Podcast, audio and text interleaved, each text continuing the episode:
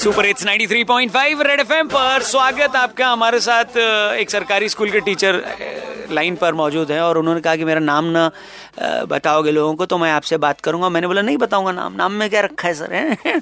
अपन तो उस आर्टिकल के बारे में बात करते हैं, जिसमें ये दावा किया गया है कि दिल्ली के कई सरकारी स्कूलों में बच्चे एग्ज़ाम की जो शीट है आंसर शीट है, वो खाली छोड़कर जा रहे हैं और क्योंकि वो पास हो पाए और इनका रिज़ल्ट मेंटेन हो जाए और ऐसा इन पर ना आए कि भैया तुम्हारे स्कूल में तो बच्चे पास ही नहीं हो रहे हैं।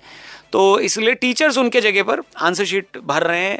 तो ये कितना सच है सर इस खबर में काफ़ी हद तक सच्चाई है। काफ़ी हद तक सच्चाई है। मतलब आप लोग खुद आंसर शीट मतलब भर रहे हो बच्चों की तरफ़ से? टीचर ने अपने हाथ से आंसर नहीं लिखे हैं ना ऐसे लिख सकते हैं राइटिंग अलग होती है ना इतना हम इतना चाहते भी हम तो ये चाहते हैं कि बिल्कुल फेयर रिज़ल्ट आए जिससे बच्चे को एक एक साल का नुकसान भी हो तो आगे उसका भविष्य बन जाए। लेकिन जहाँ तक एमसीक्यू के क्वेश्चन होते हैं उसमें एक टिक मार होता है और वो बच्चे ने गलत टिक कर दिया तो अच्छा, हम कई बार प्रयास करते हैं कि ये बाउंड्री पे है तो अगर दो टिक से पार हो जाए तो हम उस टिक को थोड़ा सा फेवर कर दे बच्चे का। तो ये टीचर भी पार लगाने के लिए हाँ, चलिए ठीक है हमने सुना है अस्सी नब्बे परसेंट बच्चे ऐसा बोला दावा किया जा रहा है की फेल ही परसेंटेज तो कहना ठीक नहीं है कि हाँ। चार पाँच बच्चे ही पास हुए हैं लेकिन हाँ दस पाँच परसेंट बच्चे की हम मान सकते हैं। कि आप लोग आंसर शीट या फिर एमसीक्यू वाला जो है वो टिक विक कर रहे हो। लेकिन सर टीचर अगर ऐसा करेंगे तो आपको लगता है बच्चा देखिए टीचर के लिए तो दोनों तरफ़ एक तरफ़ को एक तरफ़ खाई है। डिपार्टमेंट हाँ, तो का प्रेशर और दूसरी तरफ़ से अगर रिज़ल्ट नहीं आया तो टीचर का रिज़ल्ट भी काउंट होता है। कि आपने टीचर का कितना परसेंट रिज़ल्ट आया?